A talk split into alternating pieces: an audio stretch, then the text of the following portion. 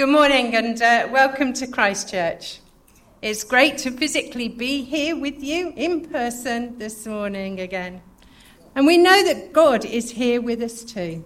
And my prayer is that as we meet together, we might get a real sense of His presence and His pleasure, and know in our hearts that we've met with Him. Can I encourage you to take this time to be with your Heavenly Father and just to enjoy His presence? I pray that you too will meet with him as we meet with him this morning.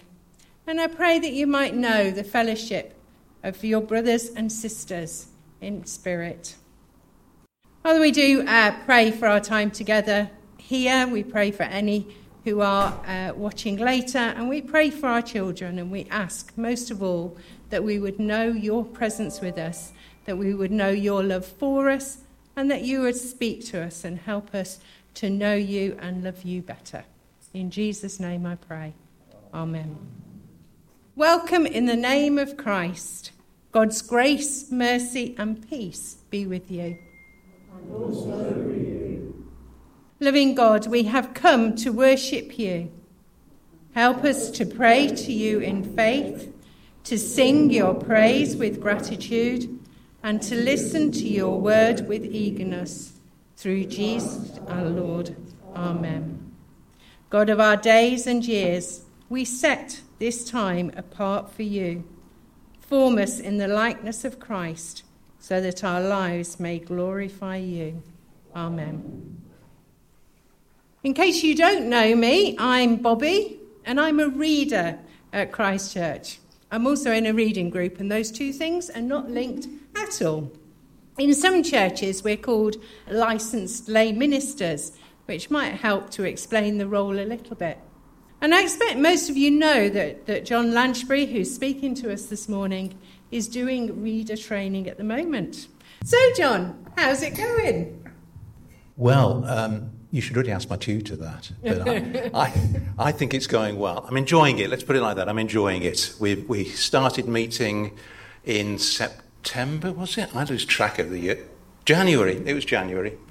My PA over there tells me it's true. And we have started meeting face to face as well, and I'm really enjoying it. What are you learning?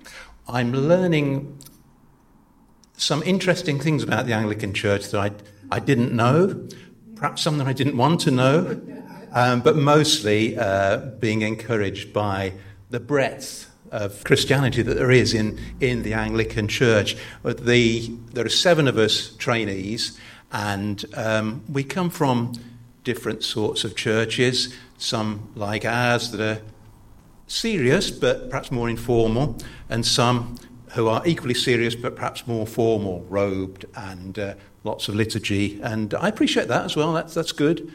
Different flavours in the ice cream parlour, as you might say, if I can put it like that. And uh, some might go for one, some might go for another. And, uh, yeah, I'm, I'm a rum and raisin person myself. You're a rum and raisin. That doesn't surprise me. Any highlights to share? We had a minister from uh, Rednal Church, St Stephen's, a Nigerian pastor, talking about African theology. And when you look at a different country or how they view their own theology, how they view God, and how the culture has impacted on that.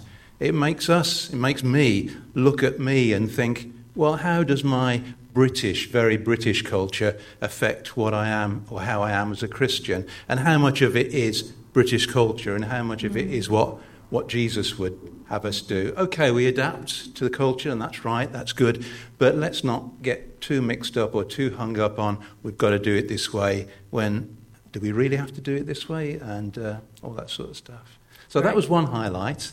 Ooh, more got, than one. Yeah, I, I, think meeting the other trainees from other churches has been good. And uh, yeah, I will be on placement in September in a church where they are quite formal so I have to. You will send photos in his robes, won't you?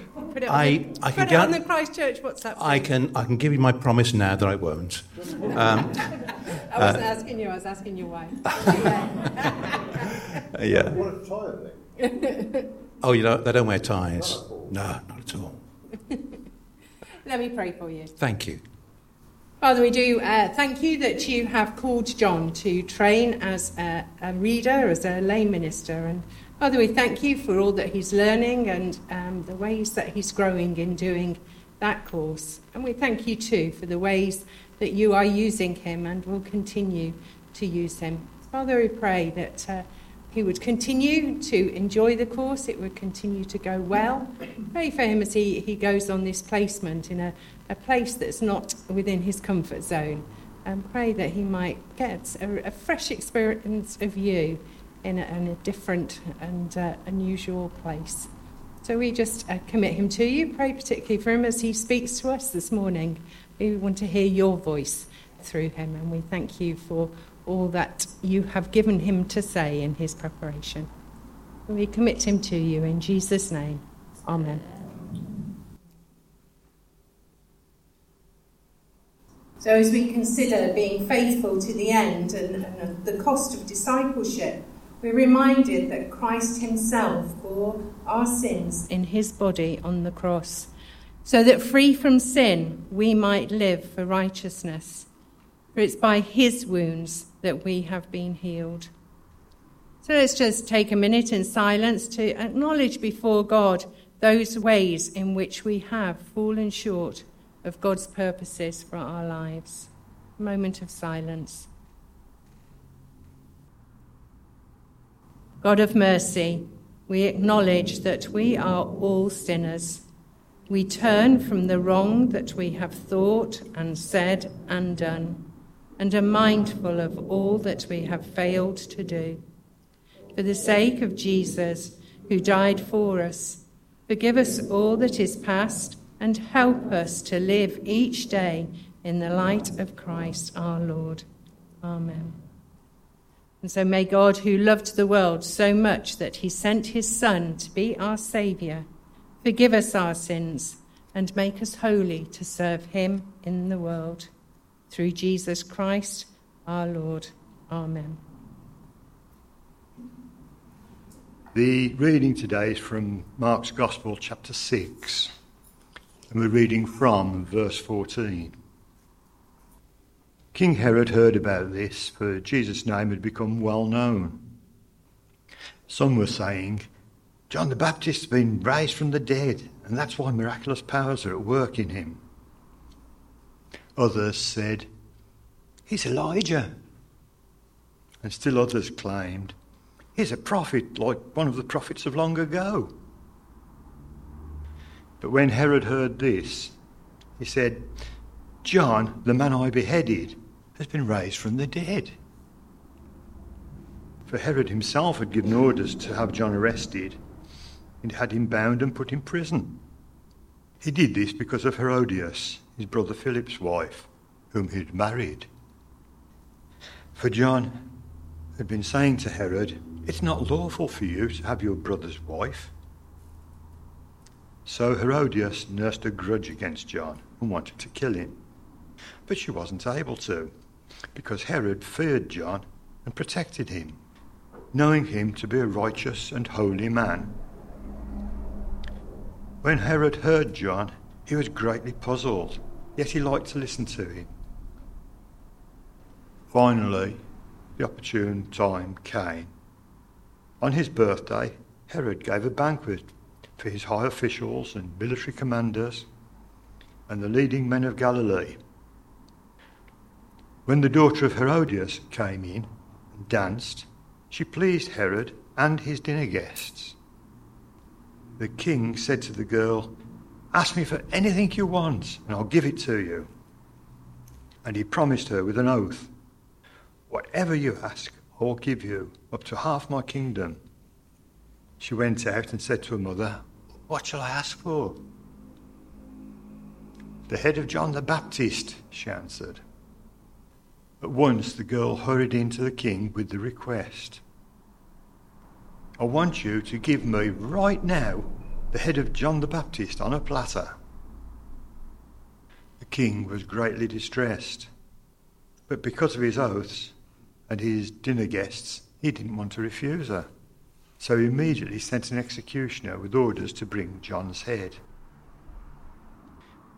The man went, beheaded John in the prison, and brought back his head on a platter.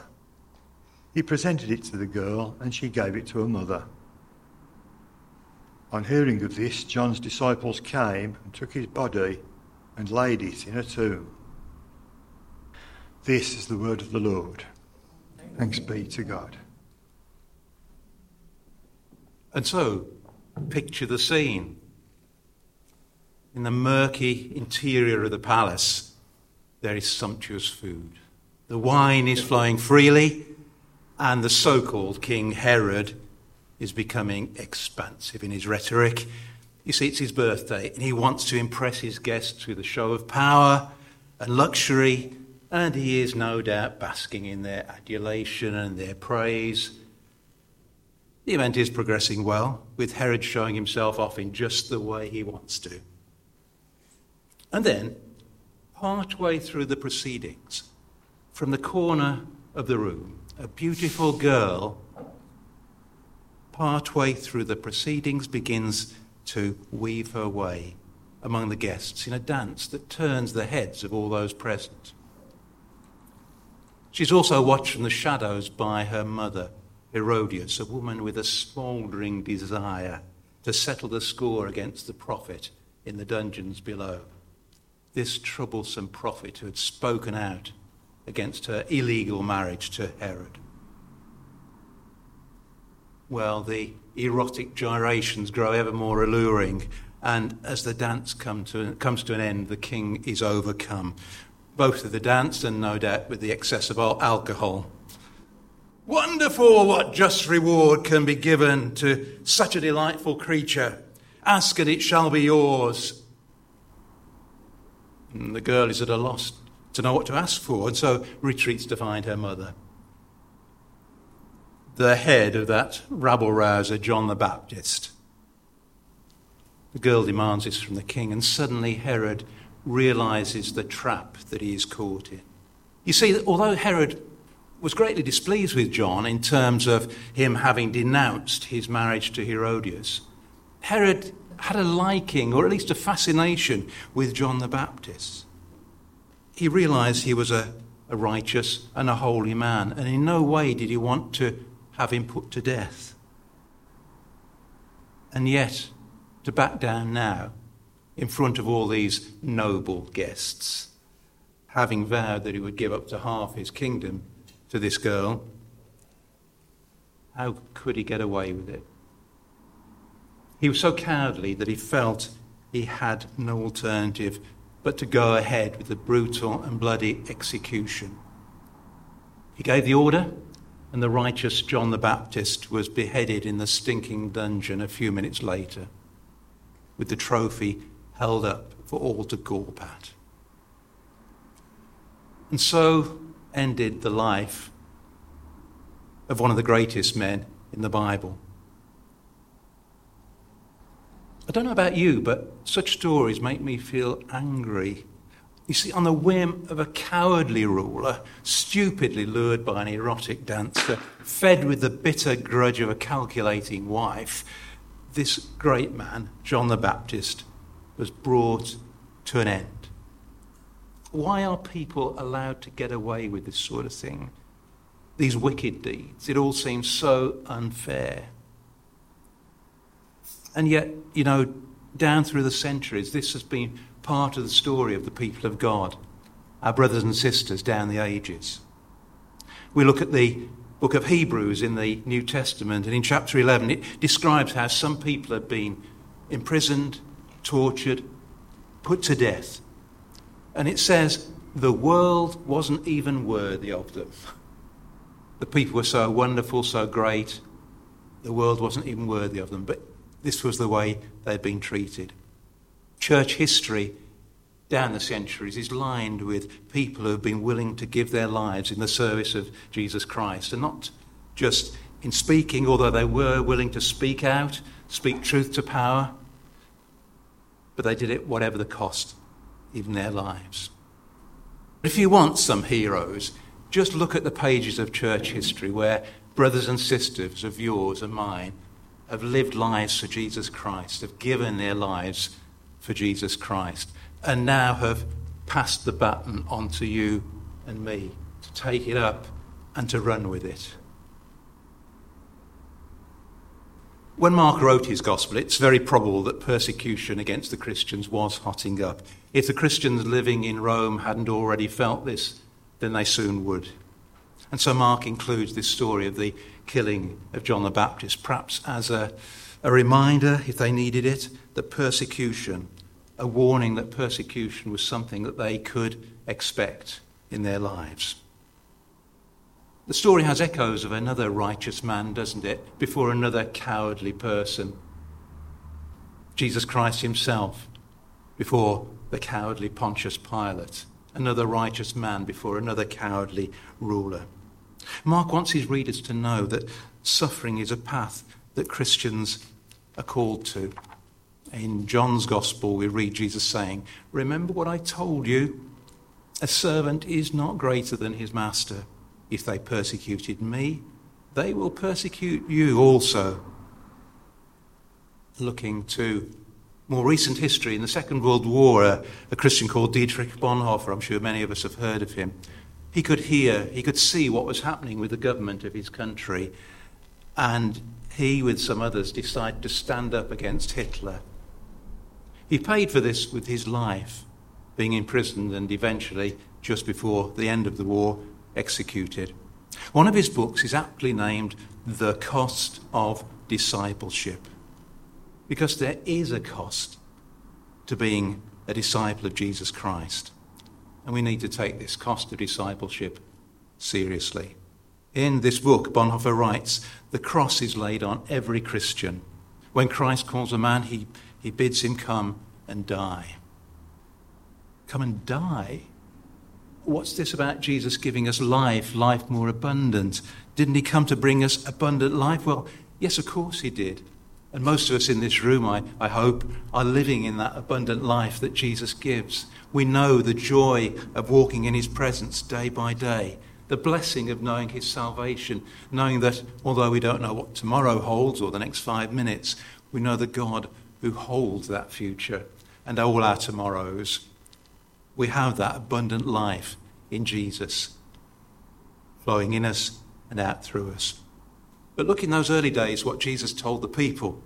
He said, Whoever wants to be my disciple must deny themselves and take up their cross and follow me. And that cross was a symbol of death. That cross wasn't just a nice symbol, it was a symbol of death, like putting a hangman's noose there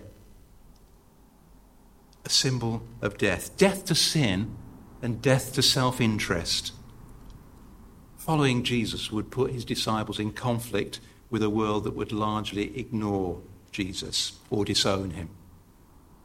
And so it is today. And for some, that will cost a lot. And we, am I, ready to face up to that cost? Let's think about what goes on in some parts of the world some Christians are blatantly persecuted for their faith in God. It's almost government policy. In fact, it, in some countries, it is government policy. The Herods of our day still have power and they use it. Some of us here and some of us watching online will know more about that persecution from a country, from a government, than I ever will. Families can also pressure Christian believers to toe the line and forget all about following Jesus. Just go to websites such as Open Doors or Barnabas Fund and you'll find out about others who have suffered in the cause of the gospel. Talk to people you know who have been through that sort of treatment. What about most of us here this morning? Well, I thank God that we're here in a comfortable church building with freedom to worship God openly. Let's treasure that. It's precious.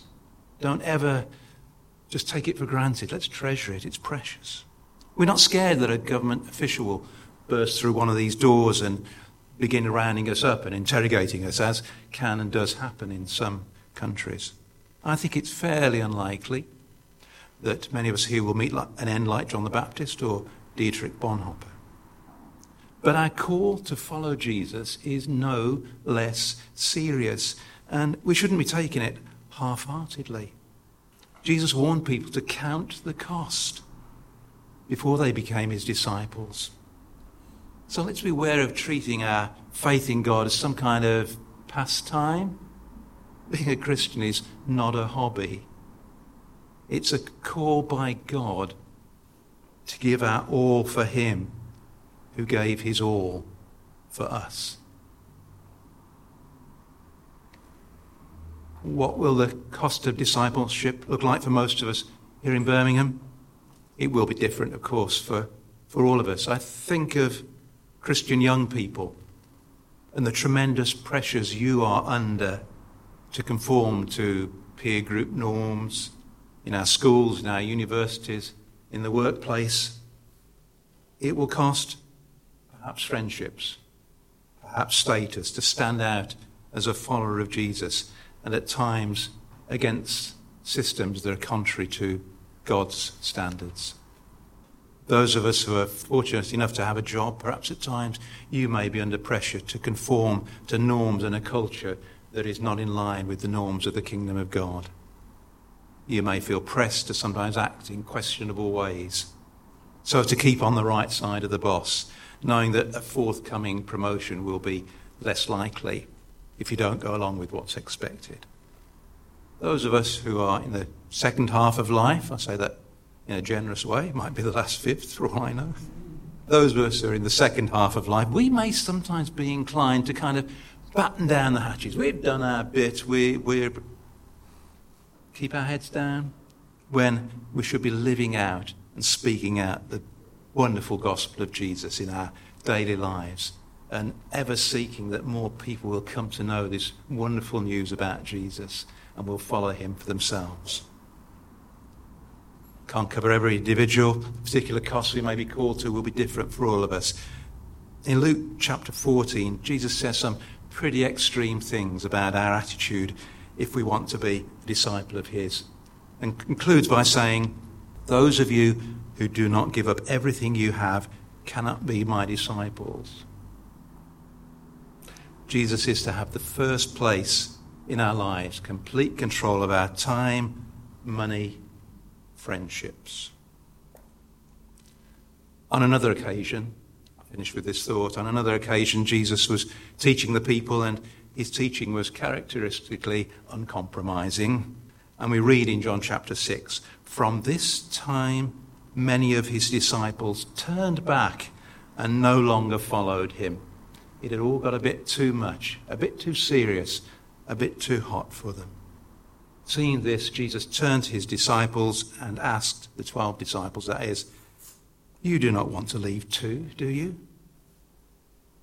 And Peter responded with those beautiful, timeless words Lord, to whom shall we go?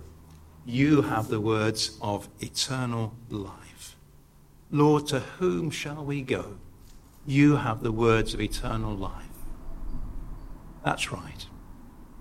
Following Jesus isn't an easy life. It, there is a cost. But believe me, there's no other life worth living. God bless us all.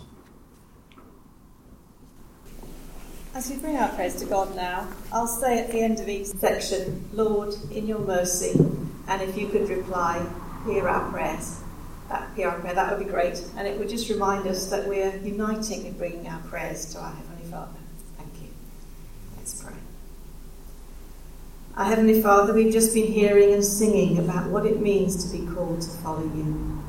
We thank you for the great privilege of being your followers. We thank you for your love and grace in reaching out to us, and for the joy and peace you give us, and also for your faithful help, encouragement, and presence with us each day. Help us each to know what following you in our situation really means, and help us to be better disciples. Help us to be faithful even when there is a personal cost to following you. We thank you so much that in our country we are able to follow you without fear, and we pray that this freedom will continue for many years, and you will help us to make the most of that. But we think too of people like Chu in North Vietnam, who we heard about earlier, and for the many thousands of Christians around the world who, like her, suffer because they are your followers. We thank you for their example and ask that you will give them the strength they need to remain faithful to you, that you will supply their needs, and that you will walk with them through their difficult times. Please keep them safe and send others alongside them to encourage them. And we pray for political change in countries where Christians are discriminated against or imprisoned or tortured for their faith. Please bring an easing of the pressures they face. Also, please bless and prosper the work of all the agencies like Open Doors and Barnabas Fund who are working to help those who are suffering for their faith. Lord, in your mercy, hear our prayer. We now bring before you our Prime Minister, his cabinet and advisers, and our political leaders. Please give them wisdom in all their decisions and their planning, so that they will make laws and systems that are just and fair, and that care for the disadvantaged and the weak. We especially pray at this time that wise decisions will be made so that all the detrimental effects of the pandemic to health and well-being, the jobs and economy will be minimised. We also ask that there really will be a levelling up for those who have been hit hardest by the pandemic and pray that the government will have the right priorities as it seeks to build back a better society where everyone can flourish. And as our leaders try to do the best for our country, we also pray that they will recognise the need to keep helping the poorer countries of the world who really need extra vaccines and resources as they battle the pandemic too. Lord, in your mercy, hear our prayer. Our Father, we also pray for ourselves, our friends, and our families as we come out of COVID restrictions. Some of us may be really thankful at the prospect, but others may feel nervous, vulnerable, or anxious. So, Lord, we ask that all of us in this country will act wisely and be sensitive and considerate of others as we navigate this new phase. Please take away unhelpful fears and give us all tolerance, respect, and your love for those who might see things differently. We pray too for our church leaders as they consider how to open things up here and ask that you will give them your wisdom and insight. Lord, in your mercy, hear.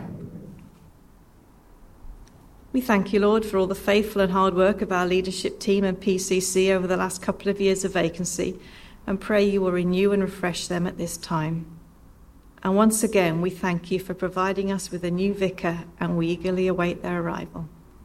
We pray for Bess and Ben and Jess that you will keep them well, give them the rest and relaxation they need before they move, and watch over them as they think and prepare. We ask that you will lead Ben in his planning and help him to hear your voice and your priorities so that Christchurch will be led into the ways and activities that are on your heart. And for all of us as church members, will you please prepare us to accept possible changes and new ways of working? Help Ben and all of us to follow your divine direction rather than our own ideas and preferences. With the help of your Spirit, please keep us all united in your love and do not allow any bitterness or division to develop. And we ask that you will help us to effectively share the good news of your love and grace in Selly Park and that we will attract people to you. Lord, in your mercy, hear our prayer. And now, in a few moments of quiet, we bring to those who are on our minds who are sick or struggling physically, mentally, emotionally, or spiritually. We name them quietly before you now and ask that you, the great physician who knows exactly what they need, will bring your wholeness, healing, and comfort to them. Lord, in your mercy, hear our prayer. Now let's draw all our prayers together as we say together the prayer that our Saviour Jesus taught us. Our Father in heaven, hallowed be your name. Your kingdom come, your will be done on earth as in heaven. Give us today our daily bread. Forgive us our sins as we forgive those who sin against us. Lead us not into temptation, but deliver us from evil. For the kingdom, the power, and the glory are yours, now and forever. Amen. Lord Jesus Christ, you humbled yourself in taking the form of a servant, and obedience died on the cross for our salvation. Give us the courage to follow you and to proclaim you as Lord and King to the glory of God the Father. Amen. Amen. The Almighty and merciful Lord, Father, Son, and Holy Spirit, bless us and keep us. Amen. Amen.